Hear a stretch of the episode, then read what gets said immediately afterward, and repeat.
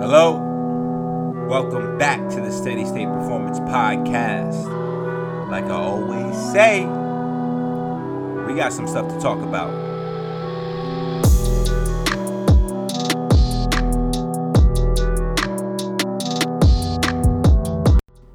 What is going on, everybody, and welcome back into the Steady State Performance Podcast with your host, Desmond Jasper. We are officially in season number two which is entitled Back to Basics. This is episode number two. If you missed episode number one, I highly suggest you check that out because we're talking about some basic stuff that's going to help.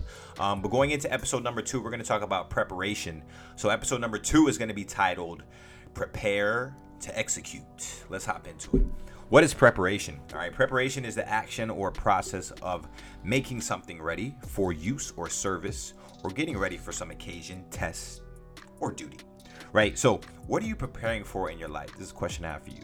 Is it your day, which includes your job? Is it your week so that you can make the most out of it? It is a new. Is it a new job, um, which could include a certain level of, of experience? Are you preparing for a child? Are you preparing for a marathon? Are you preparing for a competition or a game? I say all these um, different opportunities of preparation to bring light to the fact that preparation is a part of our everyday lives, right?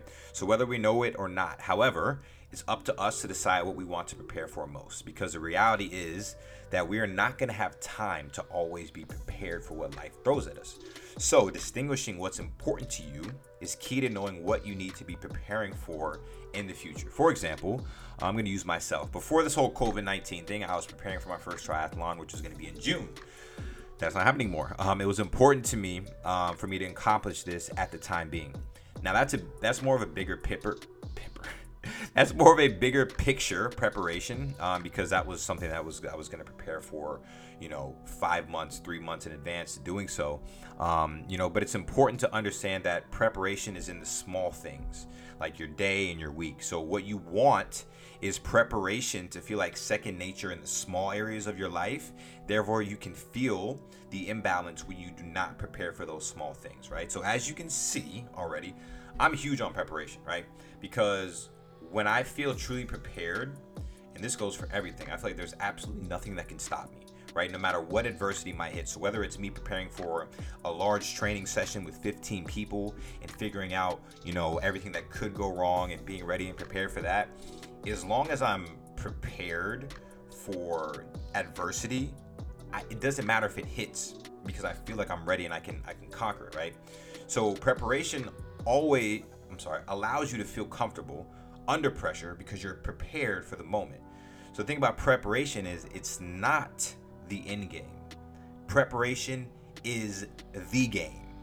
Who you become through preparation is the most important thing, right? So let's now shift our focus to basic preparation.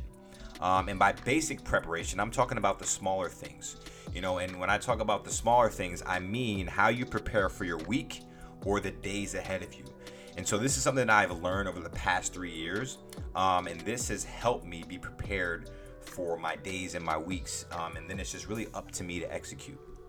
So in this particular podcast, I'm going to give you all some tips. So these are my tips for being prepared for your week and your individual days. All right, let's break it down. Let's start off with your week first.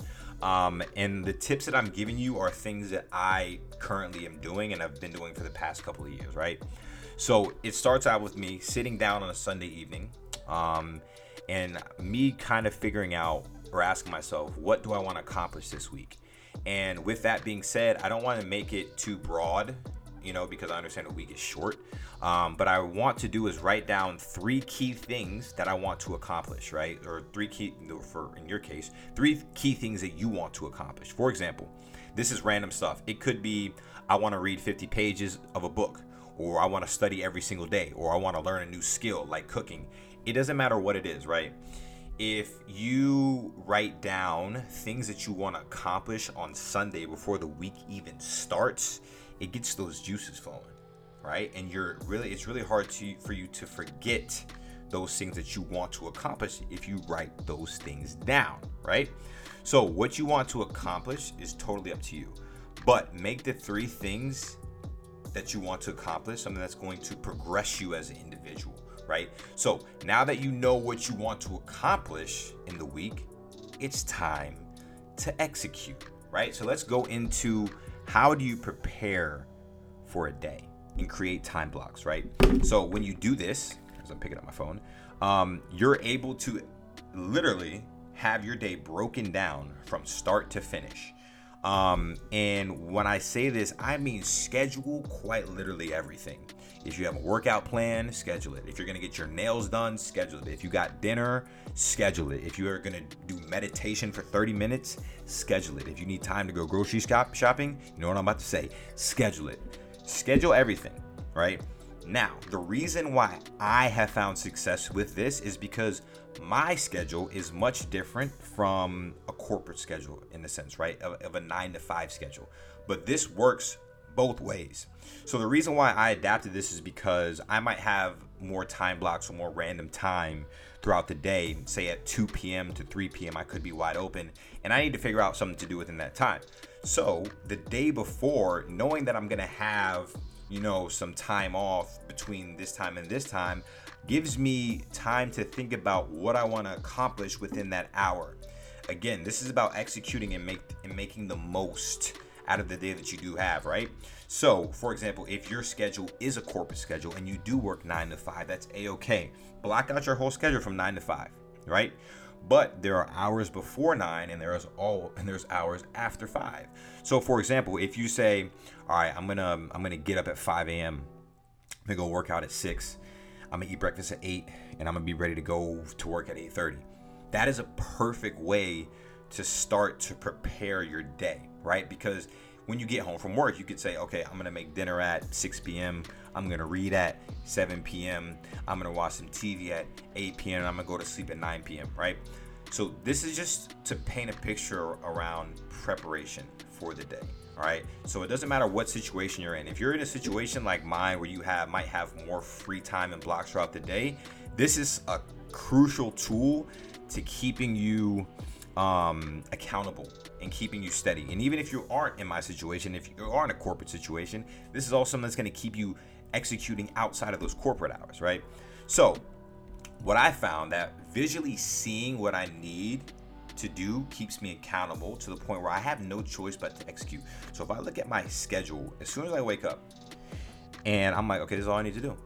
This is what I need to do. Okay my mindset around my day changes because I, I visually see what I need to do. I visually know what I need to do. So I therefore am prepared for my day and I'm prepared to execute. Now, what I will say, when we talked about those three weekly goals, when you are scheduling out certain things or you're you're creating time blocks, schedule out time that's going to allocate towards you getting to those three accomplishments that you had. So like I said, an example is reading 50 pages it would be smart to schedule in some reading time every single day so you can hit those 50 pages in a week, right? So when you prepare for your week, you create three big goals, but when you prepare for your days, you create small time blocks that are going to help you execute and not only that, but help you get to the goals that you want to for the week. So the days preparation and the week's preparation go hand in hand because without preparing for the week, you cannot prepare for your day, right?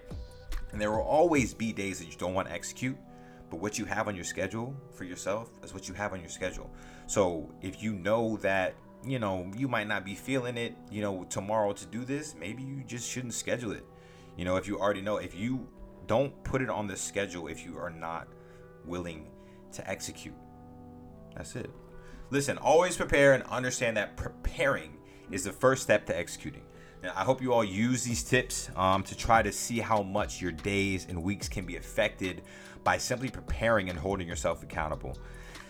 Thank you so, so much for tuning in, everybody. This is the Steady State Performance Podcast, season number two, episode number two. I will talk to y'all in episode number three. Peace.